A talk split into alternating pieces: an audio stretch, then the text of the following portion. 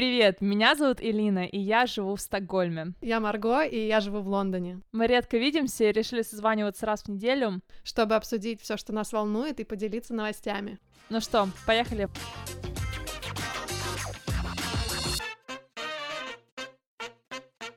Как раз я вчера э, нашла это, э, просто читала там какие-то статьи и э, попался... Ой, господи, что я, как я говорю вообще? А, так, давай заново. А, вчера я просто наткнулась на статью, где написано, значит, какой-то новый research, по-моему, Cisco делали его или кто-то, но 75% миллениалов, которые ушли с работы, ушли по причине психического здоровья. То есть, представляешь, вот 75% из тех, кого они, понятное дело, там опрашивали или исследовали, но это, это очень много по причине реально срыва, выгорания или вообще вот каких-то таких вот ситуаций, да, депрессии, всего этого. И это страшно, и я думаю, что происходит, то есть это, это нас, нас просто загоняют, потому что нагрузка абсолютно неадекватная часто бывает. Э, просто я смотрю иногда вокруг, и люди работают с утра до ночи, а потом еще на, а, на выходных и по ночам, и вообще главное, что вот это, вот, знаешь, принести деньги компании. И я понимаю, что это все важно, и что действительно для того, чтобы иметь эту работу, нужно приносить деньги компании, но в какой момент это все закончится. Ну, то есть это жесть. 75% человек, людей, да, ушли по причине выгорания и uh, mental health issues, basically. Mm-hmm. Ну, это страшно. Это страшно. Причем, к сожалению, я сейчас вот вспоминаю, ну так вот, если посмотреть на вскидку на каких-то моих знакомых нашего возраста, ну, в принципе, большинство из них, те люди, которые работают очень активно на какую-то компанию, большую особенно, да даже на маленький стартап, даже, наверное, в маленьком стартапе еще хуже в этом плане, они все вот в таком полуподавленном состоянии, каком-то, знаешь, они как бы с одной стороны такие все вдохновленные и ну там, о, мы, мы такие мотивированные, мы мчимся вперед навстречу лучшему будущему, а вторая их половина глубоко физически и психологически больна, и они такие, ну, зеленоватого все цвета и, и не с очень стабильной психикой. Ну, то есть люди, не знаю, мне кажется, люди все немножко, да, у всех поехала крыша слегка. У нас тоже с тобой. Точно. И я просто вот чувствую, как у меня тоже крыша едет, потому что это просто жадность. Вот я в себе поняла, что то, что я вот себя там пытаюсь пихать вперед и э, работать на 110%, это просто потому, что мне тяжело принять тот факт, что на самом деле я могу ну, попроще работу выбрать для себя и получать меньше. И мне как-то так, ну как же, как же получать меньше? Нужно же получать больше, нужно зарабатывать больше. И это просто жадность. Потому что, как бы, на что я трачу эти деньги в итоге? На то, чтобы на все эти наши добавки, типа маг- магний, который восстанавливает мою психи... мои нервы, знаешь, и так далее. Mm-hmm. Эти все добавки, всякие припарки, массажи, это все круто, знаешь, но... То есть получается, что я вот выматываюсь, а потом трачу все деньги на то, чтобы восстановиться. Да, но ты не забывай, что мы с тобой живем еще и в очень дорогих городах. Да. И у нас огромная статья расходов это жилье, еда, транспорт. Ну, окей, у меня транспорт, у тебя шлем для велосипеда. Там, кстати, многие писали в комментарии под, в Инстаграме у нас Элина Дейли э, комменты после прошлого эпизода, типа, о, надеюсь, Марго все таки будет носить шлем и будет беречь голову. Да, я, кстати, почитала и такая думаю, ладно, хорошо. В общем, на этой неделе я уже носила шлем. Класс, все, ребята, вы можете быть за нее спокойны. Ну да, ну слушай, мне кажется, это такой вечный, бесконечный разговор. Что ты выбираешь? Э, крутое качество жизни и при этом э, нездоровую психику. Ну и как бы о чем Или... тогда мы говорим? Какое крутое качество жизни, когда психика ну, нездоровая? Ну да, да. Нет, а вообще я не понимаю, почему надо выбирать. Ну то есть неужели нельзя жить...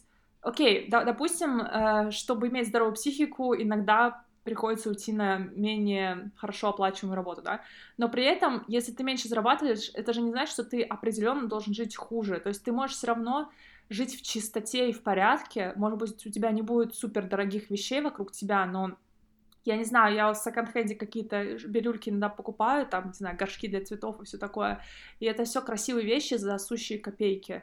То есть, я думаю, все равно есть возможность найти какой-то баланс между тем, как ты живешь, насколько уютно и приятно ты живешь, если мы говорим физически про интерьеры, про жилье, например, да, и между тем, чтобы ты еще и на работе при этом себя чувствовал ну, хорошо, здорово и здорово. Абсолютно. Мне кажется, я зажралась просто, и я привыкла к каким-то таким вещам дорогим, которые я даже не замечаю. А вообще это как бы, ну да, зажралась. Да, я тоже зажралась. Знаешь, я из Стамбула сейчас, когда летела, я вообще такая, я такая фифа ужасная. Я просто ходила по Стамбулу и ворочала носом там от каких-то менее классных кафешек и менее чистых ресторанов, знаешь, а в квартире у меня было холодно, потому что еще не наступила там слишком холодная погода, чтобы а, батареи работали, но и на улице было плюс там 23, а, а в доме все равно сыро и холодно, и я такая, ужасная квартира, здесь так холодно, хотя интерьер квартиры был просто фантастический, и ну вот просто такая погода. И я, в общем, злилась на какие-то дурацкие вообще вещи, и думала о том, что насколько я просто привыкла к тому, что у меня сейчас есть, к моему вот окружению физическому, что вокруг меня дома. И на самом-то деле, не знаю, 9 лет назад мне вот это все, вот этот холод и так далее, мне не мешало жить в общаге с, с, в комнате с соседкой, словачкой грязнулей, и все равно себя нормально чувствовать и, и свое место уютно обустроить, и как-то, не знаю, радоваться жизни. В общем, все настолько относительно. И знаешь, насколько мы смотрим на все, что у нас есть, только с той перспективы, вот, в которой мы сейчас находимся. Не пытаясь вот оглянуться назад и, и подумать, окей, а Элина пятилетней давности что бы сказала на вот такое жилье? такое жилье. Или а Элина через пять лет, что бы сказала на такое жилье. Мы смотрим только на то, что бы сказала на такое жилье Элина сейчас. И вот это, мне кажется, очень часто ну, не очень правильно. А еще у меня такая вот мысль. Как бы мы, мне кажется, сейчас в таком состоянии, когда мы привыкли думать, что, ну, как бы следующий год обязательно должен быть лучше. А вот с чего мы это взя- вообще взяли? То есть ты сейчас просто взорвала мозг всех а, людей. Ладно. Давай, продолжай, ну, продолжай мысль. Как бы мы, я, я вот в себе чувствую это, да, что я живу, и каждый день я думаю, вот сейчас я новую цель себе поставлю там, или вот сейчас, сейчас, вот э, здесь год, там еще что-то. И, и несмотря на то, что я часто говорю о том, что нужно жить здесь и сейчас, там, тра-ла-ла, все равно я попадаю вот в этот вот такой капкан э, мыслей о том, что вот надо лучше, больше, выше, там, трали-вали. И и все, ну и тогда ты вообще постоянно куда-то стремишься, и как бы с одной стороны это прикольно, и сейчас все только об этом и говорят, что как это классно, когда ты к чему-то стремишься, но к, ну как бы и, и потом ты появляешься вот на том уровне, на который ты пришел там, и, и для тебя это тоже уже снова тот же уровень, и тебе кажется, что опять всего мало, и надо дальше, и вот ты вечно так хапаешь, хапаешь, плюс вокруг еще, знаешь, весь, весь YouTube э, у меня, по крайней мере, завален видео про то, как, знаешь, быть успешным и, и все в этом роде. И получается, что со всех сторон тоже друзья какие-то в таком же формате, все к чему-то стремятся, хотят чего-то добиться. И получается, что ты вот в этом, в этой атмосфере, где все постоянно друг друга как бы подбадривают, подкармливают вот этой вот, подкармливают голодом. И, и все, и тебя заносит, и потом ты думаешь уже, ну и как бы я устал. Да. Но на самом деле вот сейчас уже такой период, кстати, в году, когда я, например, уже так медленно итоги года начинаю подводить, потому что, в принципе, уже видно, что ты сделал, что не делал. Прошло 10 с половиной месяцев из 12. Полтора месяца осталось, ты уже особенно сильно не успеешь что-то поменять. И вот я открыла сегодня утром свою страничку с там, списком каких-то э, желаний на этот год и поняла, что половину из этого я вообще уже не хочу, мне это реально не нужно. И, а другая половина, ну, каким-то образом, да, осуществилась частично или что-то полностью, но в целом вот этот список, он для меня был, ну, каким-то настолько, как будто его другой человек писал.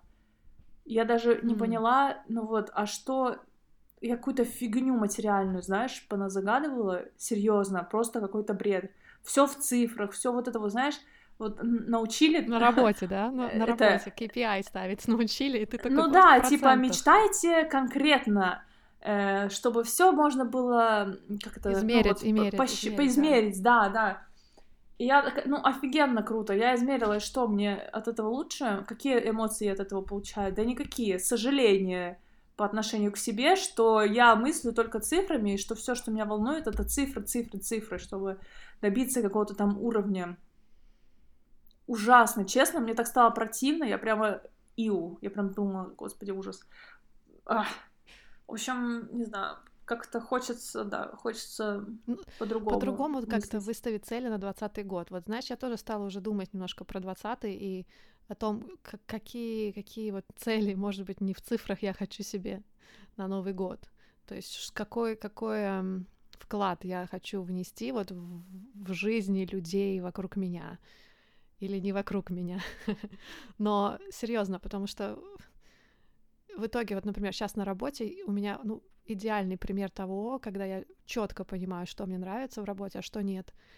И из-за того, что это гораздо более техническая работа сейчас, я просто целыми днями сижу и смотрю в экран.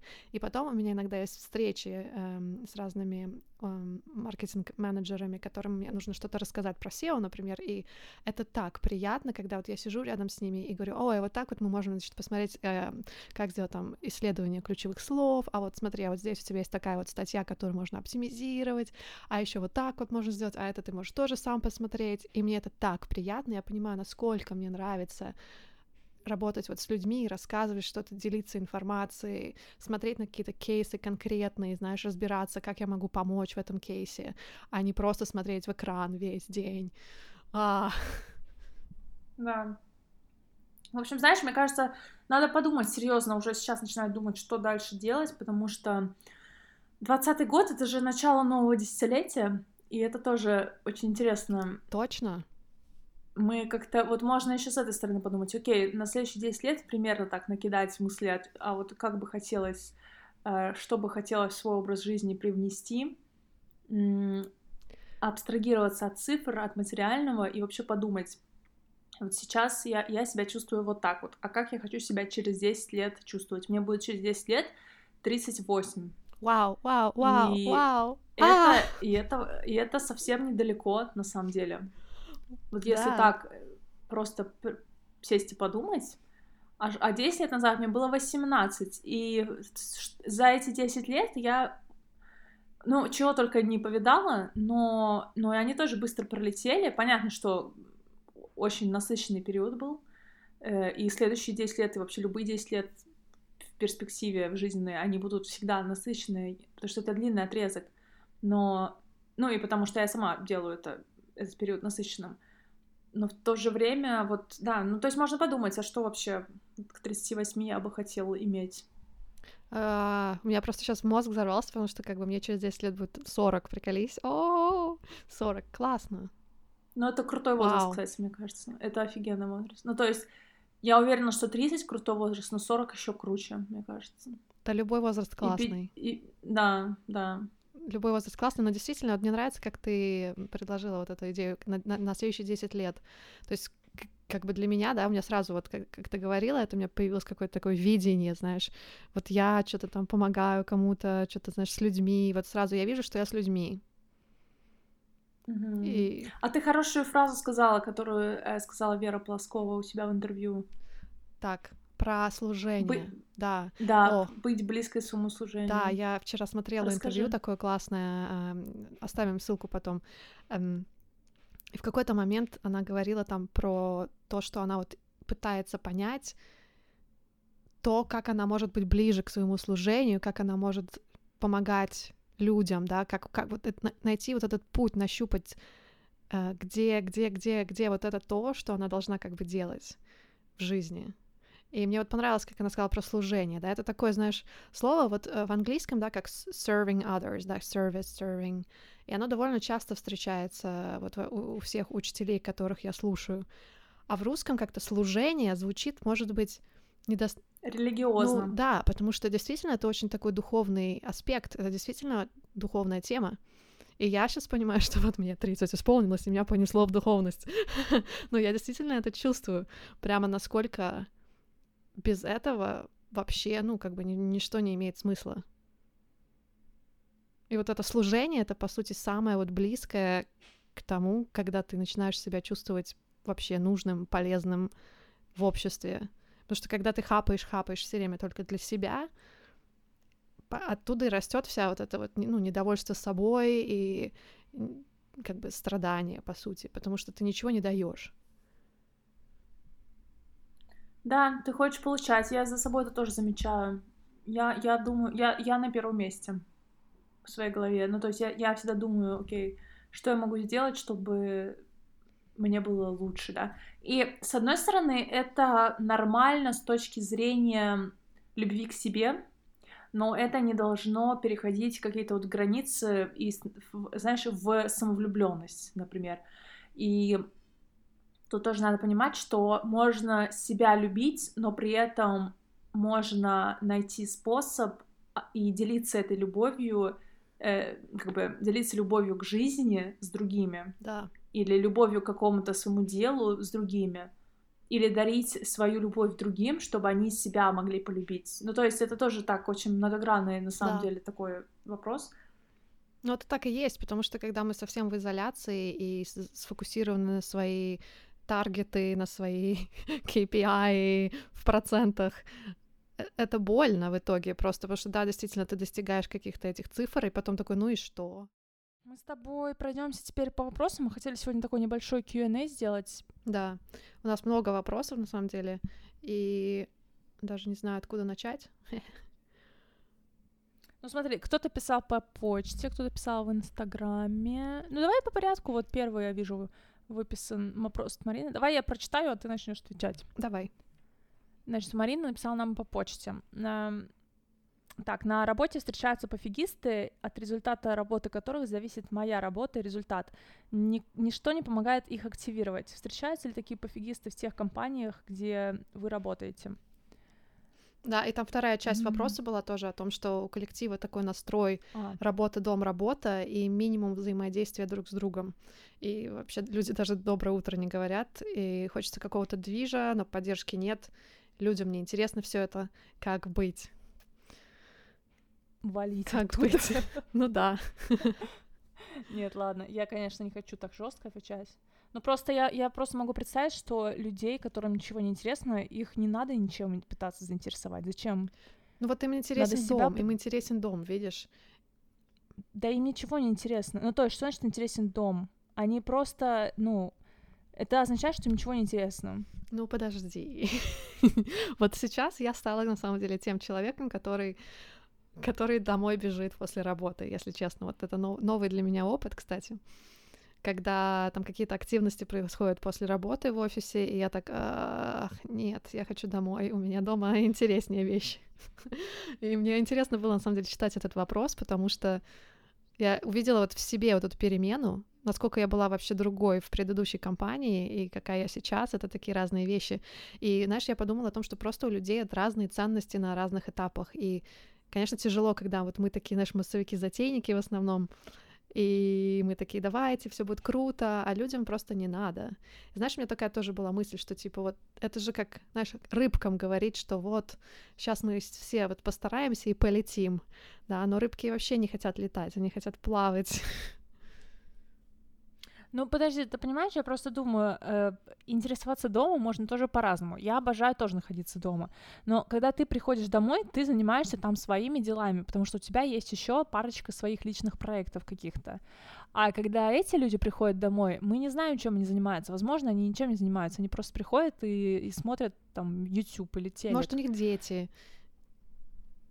Ну, может. Но мы не знаем. Ну, то есть... Э, я так понимаю, что здесь больше вопрос, наверное, о том, что у них нету никаких интересов. Я думаю, здесь вопрос как раз про Марину. Мне, мне кажется, то, что ты сказала вначале про валить, как раз-таки и есть та правда. Потому что реально, ну, это вот как, знаешь, я тоже любительница помочь тем, кому, кто не просит о помощи. Кому не да, нужна помощь, Ну, как да. бы не нужно этим заниматься, это себе дороже. И потом ты такой да. ходишь и думаешь, вот, я же там вот всех спасаю, а мне, значит, э, неблагодарны. я, я лечу эту свою проблему. Но, но это ну, есть да. такое. Сто процентов. Но вопрос еще, встречаются ли такие пофигисты в наших с тобой компаниях? Ну, конечно, да. Ну да. Знаешь, вот... Честно... Sorry, sorry, вот просто в новой компании сейчас, вот из-за того, что это стартап, меньше таких людей, потому что просто все супер в стрессе, потому что недостаток как бы кадров, и все такие, давай быстрее, быстрее, и нет времени быть безразличным, то есть просто приходится быть очень сильно вовлеченным во все, иначе как бы все летит. Вот. А мне кажется, в такой вот в предыдущей компании, да, было больше людей, которые либо, знаешь, на чили так просто, а, да, ну вот, э, с 9 до 5 и пока. Когда у меня э, встречаются такие люди в компании, я э, они, мы не работаем напрямую вместе, но иногда нам приходится сотрудничать по каким-то вопросам. Это люди из других отделов.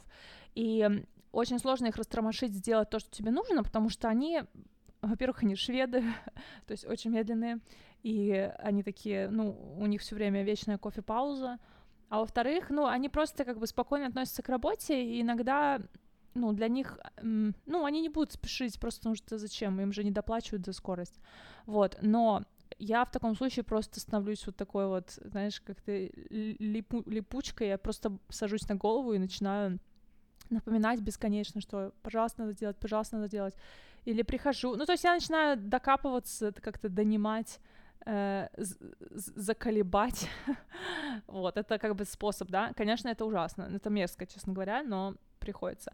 Но на самом деле, эм, серьезно, и особенно если от, от их работы напрямую зависит твой результат, и если и, и таких людей большинство, ну, мне кажется, конечно, это легко сказать, меняя работу, но по факту ну, ты же людей не поменяешь, а что проще, поменять этих людей или поменять работу? Ну, мне кажется, наверное, все таки работу. Ну да, либо просто действительно много времени тратить на то, чтобы понять, что именно этим людям надо, и как бы как, как можно работать с, те, с теми ценностями, которые у них есть. То есть их ценность — это быть дома как можно больше. То есть как использовать это знание — чтобы их замотивировать. Может быть, там, не знаю, какие-то да, ну, дополнительные ну, честно, Марго, days off. Ну да, я знаю, я знаю. Это да, ты просто оптимист. Честно, like, нафиг таких людей, серьезно. Ладно, давай. Я, я, я здесь этот плохой... Э, коп. Коп, плохой коп, да. Второй вопрос по мейлу тоже пришел от Юлии. Руководитель не приемлет никаких обсуждений и споров по поводу рабочего процесса и не принимает точку зрения, даже когда есть серьезные доводы. Компании любят сотрудников, которые выполняют работу, не задумываясь. Считаете ли вы такое мышление правильным? А, тяжелый момент. Конечно, конечно, нет. Вот я не считаю, что такое мышление, конечно, правильным, но а когда ты в такой ситуации, что тогда сделать? Мне, кстати, вот... Э, валить. Валить, да. Ну. Ну, все поняли, да, все мои ответы на следующий вопрос? Ладно, ладно, я сейчас серьезно буду. Давай. Знаешь, я иногда тоже вот в такое э, настроение впадаю, но у меня есть одна подруга, она мне всегда говорит, ну, слушай, Марго, ну, всегда можно донести свою точку зрения, если ты очень хочешь, то есть составить кейс, со- при- принести реально примеры, то есть не просто как бы объяснять на словах, да, когда там, вот я, я думаю, что так, и вот там есть статья об этом, что так вот делают в других компаниях, а реально просто составить вот кейс полноценный и принести эти данные, которые невозможно откинуть. И если уже на такие кейсы говорят, что нет, вот потом, когда будешь начальником, тогда и начнешь э, предлагать идеи, ну тогда действительно нужно думать, окей, а действительно ли я получаю тот опыт, который мне нужен в этой компании? И да, и тогда действительно валить. Um... Да, согласна. То есть попробовать доказать, почему ты считаешь, что твоя точка зрения правильная. И знаешь, еще не стоит э, бояться разговаривать с руководителем он такой же человек, да, он руководит тобой, но по сути он такой же человек, как и ты. Ну, я, знаешь, я вот чувствую, я, я понимаю, как бы, что здесь за ситуация, потому что как, как бы человек, вот этот начальник, просто думает, что он всегда прав. И с такими людьми очень тяжело общаться. И тогда, наверное, просто единственный совет, не знаю, посмотреть что-то про НЛП, э, про то, как, как, типа, играть человека, а не игру. um, как бы опять-таки понять, что за ценности у этого человека, и вот давить на то, вместо того, чтобы говорить как бы на своем языке с этим человеком, просто говорить на, на языке человека. Но это не очень просто сделать. У меня постоянные проблемы с этим. Мне очень тяжело на самом деле это сделать. А, вопрос от Анны. Э, слушай, а у нас все вопросы про работу, да, сегодня? А, нет, не Там все, нет. Ну ладно, давай возьмем от Анны. А, да, окей, вижу, дальше еще есть. Как перестроить свой настрой после конфликтной ситуации с коллегой, в которой вы оказались жертвой? Как не воспринимать его инстинктивно как врага? А, мне кажется, разговор это, конечно, самое сильное, что может быть. И сейчас в голову пришла идея вот как раз про то, что Евгения Стрелецкая, а, правильно я говорю, Ифа? Угу, У нее да, да. было какое-то видео про то, как как раз-таки эм, выражать свои вот мысли и чувства которые исходят из конфликта, как вообще правильно конфликтовать. Супер рекомендую вообще посмотреть ее видео на тему конфликта и как это non-violent communication, то есть там есть целый вот mm-hmm. способ, как да. строить свое предложение так, чтобы э, человек, ну как бы четко воспринимал ту информацию, которую ты даешь человеку. И я даже, знаешь, скачала себе тоже этот эм, Э, план, как бы как это строить, и это настолько, ну, неестественно для меня, неестественный способ э, построения фразы, но несколько раз потренировавшись, просто даже вот для себя я писала на бумажке, то есть как бы я вот в какой-то ситуации составила бы это предложение по этому формату, и меня прям даже отпустило как-то, я так, о, класс, ну вот, как бы я теперь могу это коммуницировать, mm-hmm. если мне надо. Вот, mm-hmm. вот очень рекомендую Евгения Стрелецкая, как правильно конфликтовать. Потому, okay, да. я оставлю в, да, внизу в описании. Потому что, по сути, если мы не будем высказывать свои, свое мнение, ну, как бы не будем высказывать то, как мы себя чувствуем, то оно никогда никуда не уйдет. То есть она может быть, эта вот проблема, она как бы уйдет на второй план, но она всегда будет там. Mm-hmm. И это будет мешать. Хотела сказать, что почему, почему важно с человеком говорить напрямую, если какой-то был конфликт. Да потому что надо ставить людей на свое место, и надо дать им понять, что то, что они могут про тебя там или тебе сказать негативное, что это тебя расстраивает, и ты вправе в полном э, сказать человеку, что ты думаешь и чувствуешь насчет того, какие у вас с ним отношения. Неважно, это хорошие отношения, плохие. Когда мы кого-то любим, мы же почему-то говорим спокойно этому человеку, что я тебя люблю, что ли там ты мне нравишься, или ты мне дорог, да, мы же ну, я не знаю, я не буду за всех отвечать, но я говорю своим людям, близким, которых я люблю, что я их люблю. И почему, если кто-то меня ранит, почему я должна это скрывать? Я точно так же имею право сказать этому человеку, ты знаешь, меня это ранило, и мне больно, и мне грустно, и неприятно, и я разочарована. И вот эти слова могут быть э, таким вот ключом к тому, чтобы отношения повернуть вообще в другую сторону. Да, знаешь, мне еще кажется, что я вот в себе осознала, что я не умею очень хорошо коммуницировать негативные эмоции, потому что у меня просто нету словарного запаса для этого. И я просто нашла себе, особенно на английском, я нашла себе э, просто список негативных эмоций, которые вообще существуют, да, и вот с описаниями того, на каком уровне, да, негативная эмоция находится. Мне это так помогло, потому что я могу гораздо четче коммуницировать, как бы, что я чувствую.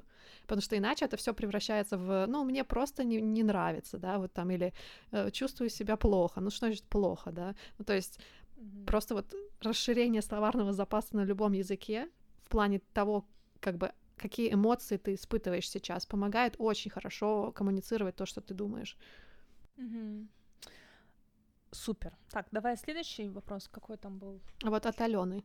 Алена рассказывает, что несколько лет жила в Германии, но скучала по дому и вернулась. А теперь скучает по Европе, и ощущение такое, что она мечется и не знает то ли стараться привыкнуть жить дома, то ли снова переезжать. И говорит, что у нее сомнения, уже 27, и как будто уже сложно и не хочется переезжать из-за страха почувствовать себя чужой и снова закрыться. Э, как перестать этого бояться? И она спрашивает, как, как мы справляемся с частыми переездами, сменой круга людей, вдали от семьи, с чужой культурой. Вот. И как бы дополнительно чувствуем ли мы себя свободно и близко с людьми, общаясь на английском, или все же проще с нашими? Так, окей, давай по порядку. Уже 27. Это приговор, конечно. Даже не, даже не знаю, как здесь быть в такой ситуации, честно, когда уже 27. Ну, я понимаю, я понимаю, что это значит, если честно, Элин. Я понимаю, потому что кажется, что вот сейчас как бы самое время, когда вот сейчас нужно принимать какие-то такие решения, когда вот от них зависит все, и это правда очень многое зависит от этих решений сейчас. Но я также понимаю, что ты говоришь.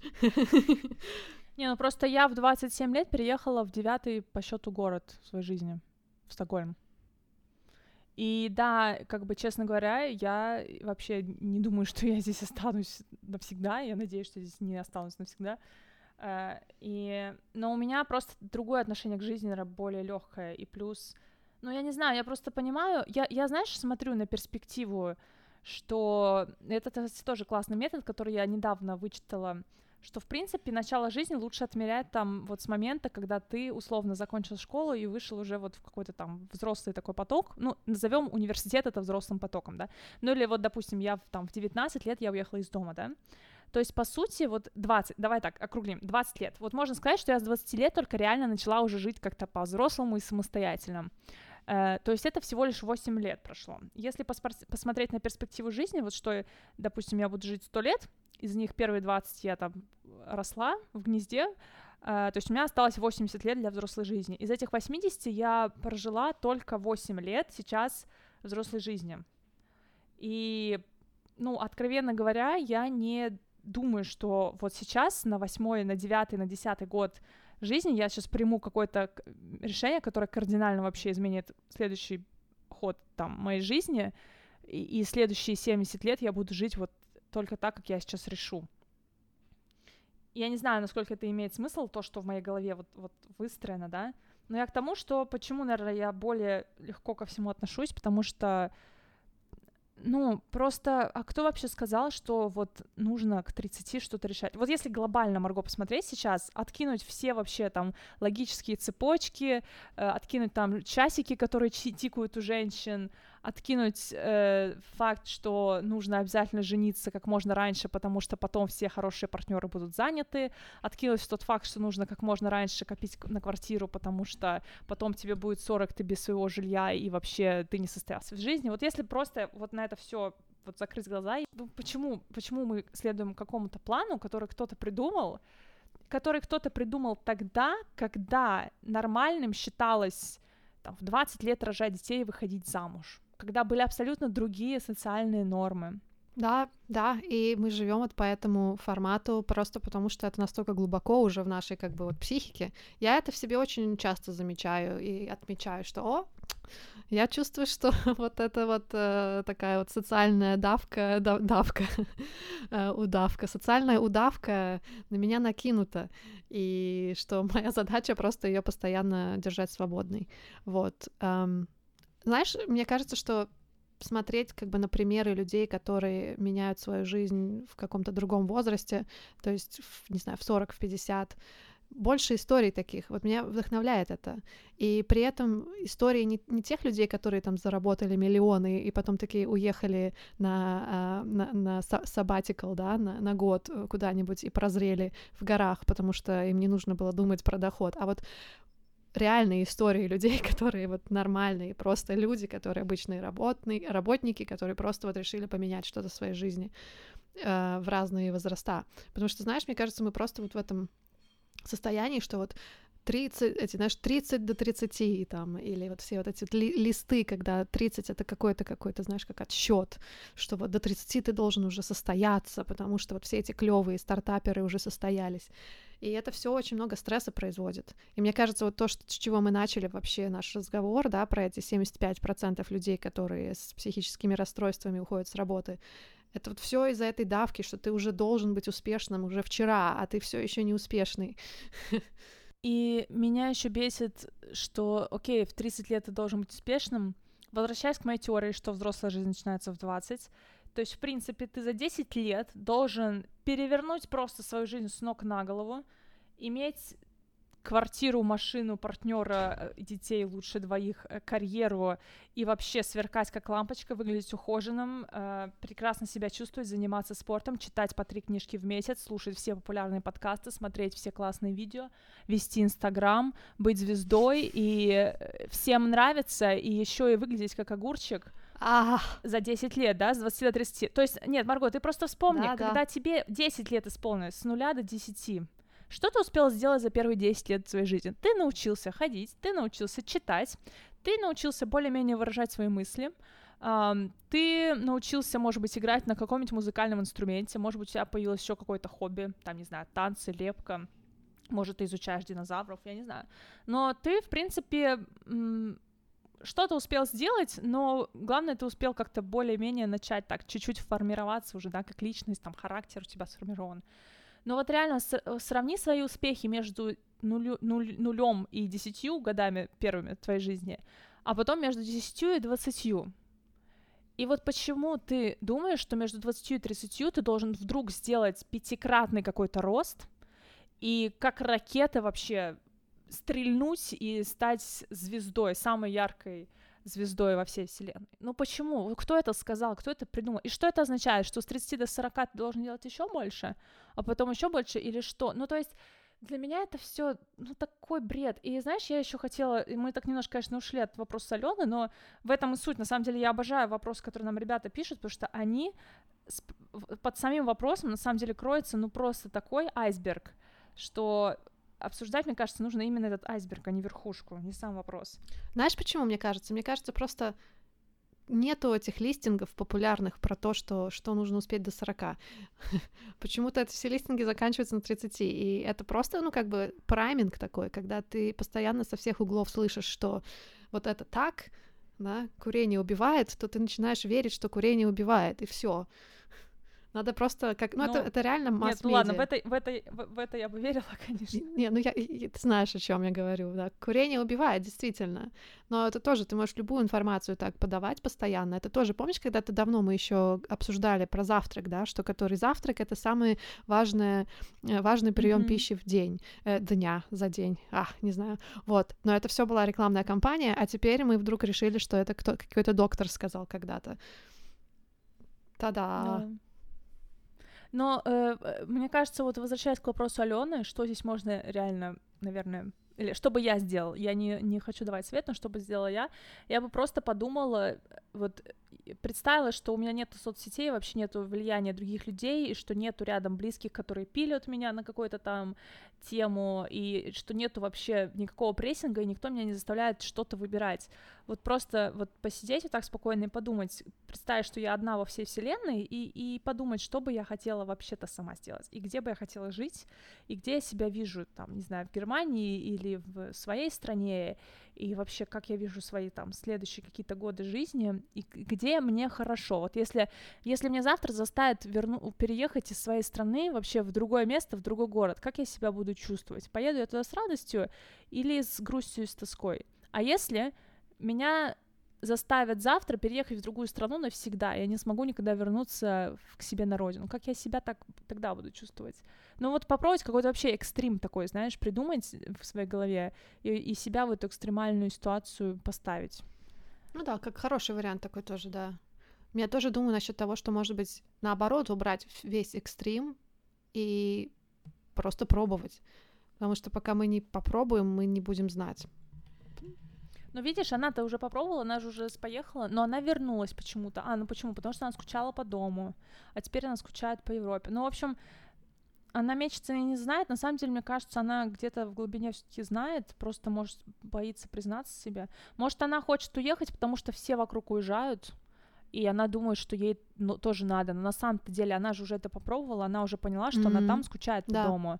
Она же вернулась по реально веской причине. То есть, э, если вот представить, что ей опять нужно будет сейчас уехать, и она там пять лет, допустим, в этой Германии будет жить. Ну, то есть глобально что там поменяется по сравнению с первым разом? Все равно у нее там не будет ее семьи и родных с ней рядом, наверное.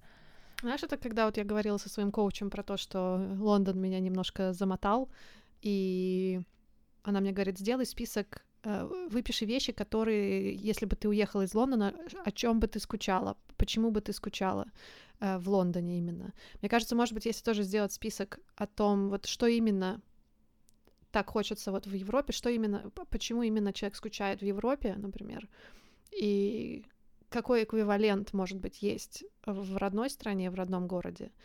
Эм, ну да, действительно, если, если есть такая вот сильная связь с семьей, это, Это, это на самом деле прекрасно.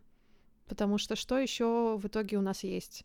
У нас есть семья, и это самое-самое важное. Я очень счастлива, что у меня вот нет такого прямо страшного чувства, что я прям скучаю, прям с ума сойти, да, потому что у меня довольно маленькая семья, да, и я с мамой постоянно на связи в любом случае каждый день.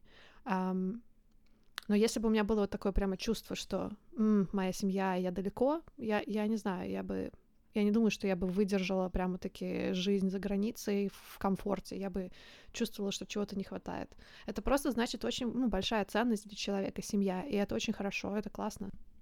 Я, кстати, знаю как минимум три пары, которые в последнее время вернулись из, э, правда, они, ну, в Америке, из Америки в Эстонию обратно домой, как раз из-за семьи, потому что у них появились дети, и в Америке, ну, во-первых, в Америке вообще нереально, ну, дурацкие условия для воспитания детей, для роста детей, дорогущие страховки, дорогущее образование и так далее.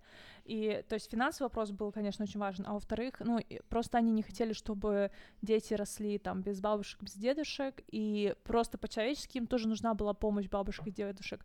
Ну и вообще они хотели просто иметь семью, потому что когда вы вдвоем с партнером, у вас никого нет рядом, и растут маленькие дети, которые уже растут без вот этого культурного ну, какого-то богатства, да, такого, потому что все равно, если ваша культура, она изначально принадлежит другому государству, то воспитать ее в своих детях, находясь в какой-то в третьей какой-то стране, это, ну, это очень сложно, мне кажется, даже практически невозможно. Ну, короче, да, я к тому, что вот они вернулись именно по той причине, что им семьи очень не хватало. Так что я бы тоже думала об этом. И еще Алена там спрашивает про вот как мы справляемся с частными переездами частым сменам круга друзей и так далее. Я здесь, наверное, просто хотела добавить, что я вот э, за неделю в Стамбуле у меня было несколько встреч. То есть у меня там вообще образовался... За первую неделю в Стамбуле в летом у меня образовался круг общения спонтанно. Через интернет я нашла классных ребят, и потом эти ребята меня познакомили в офлайне еще с другими ребятами. Это раз. А второй раз, вот сейчас я вторую неделю своей жизни в Стамбуле провела осенью, и у меня каждый день были встречи с кем-то. В один день меня вообще позвали еще и на два мероприятия вечером. То есть у меня откуда-то просто возник круг людей. Ну, не откуда-то, я, я приложила усилия, чтобы это получилось. То есть мне самой хотелось найти каких-то людей, с кем я могла бы общаться. И к чему я это говорю, что, в принципе, круг людей — это не такая большая проблема, как кажется. То есть это как раз то, что сделать можно.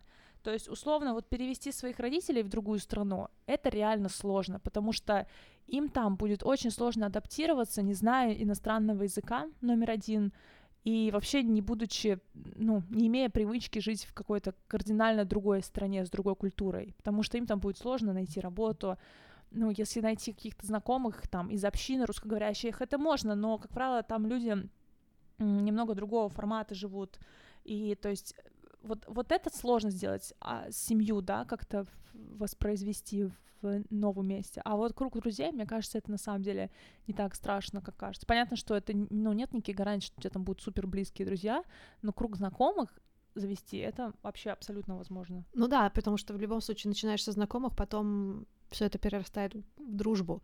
Единственное, что я вот поняла, что работает для создания дружбы, это просто быть вот открытым насчет того, что тебе интересно, не подстраиваться, говорить про, про то, что тебе реально интересно. И таким образом у меня вообще столько людей появилось вокруг, абсолютно, знаешь, таких одухотворенных и обалденных, просто я их обожаю всех. Просто потому что я говорила о том, что мне интересно, вот о том, о чем мы с тобой сейчас говорим, да, я просто вот со всеми вот, а вот смысл жизни за кофе, знаешь, э, возле этого кулера с водой. И знаешь, кто не в теме, они сразу от, ну, отваливаются, они даже такие, ну ладно, пока, Марго, ты странная. Другие, кому это интересно, сразу такие, о, да, давай по поедим обед вместе. И как бы Плюс, если за границей, то довольно много есть всякие метапы, знаешь, и все вот такие вот mm-hmm. собрания по интересам. Интересы — это всегда с этого, всегда начинаешь. Вот. И это тоже к вопросу о том, чувствуем, чувствую ли я, по крайней мере, себя свободно и близко с людьми, общаясь на английском. Я чувствую себя свободно, да, потому что да. действительно вот на те темы, которые мне меня действительно волнуют, и если я этих тем, а, на эти темы говорю с людьми, которых это тоже волнует, просто моментально такой духовный, знаешь, коннект происходит сразу же буквально. Да. Согласна, я тоже, и у меня на самом ну, я уже говорила, просто я сейчас не хочу про себя слишком много рассказывать, потому что я реально в каком-то из эпизодов уже это все повторяла, но у меня одни из самых близких моих э, там подруг, это вообще одна, например, э, китаянка, вторая кореянка, одна из Кубы, одна из Бразилии, ну, то есть они вообще со всех точек мира, и мы с ними, одна турчанка, ну, то есть мы вообще общаемся на такие иногда очень глубокие, очень личные темы. И не всегда хватает языка, но и не всегда на самом деле так много языка и нужно, чтобы обсудить что-то важное. Это очень зависит от того, какая у тебя связь вообще с человеком. Вот, так что, конечно, язык нужен, но не стоит так сильно заморачиваться. Так, слушай, ну давай, я думаю, мы пока да. на этом закончим. Я предлагаю часть других вопросов оставить на следующий раз, потому что у нас очень много классных еще вопросов ребят прислали и в Инстаграме, и в почте.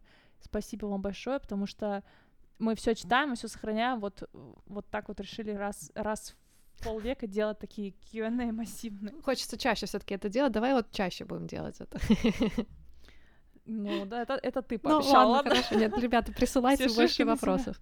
Э, очень да, почта, почта Элина Марго, собака gmail.com, инстаграм Элина Марго, можете писать туда и туда. Все, давай, созвонимся через давай. неделю. Хорошего дня. Пока-пока.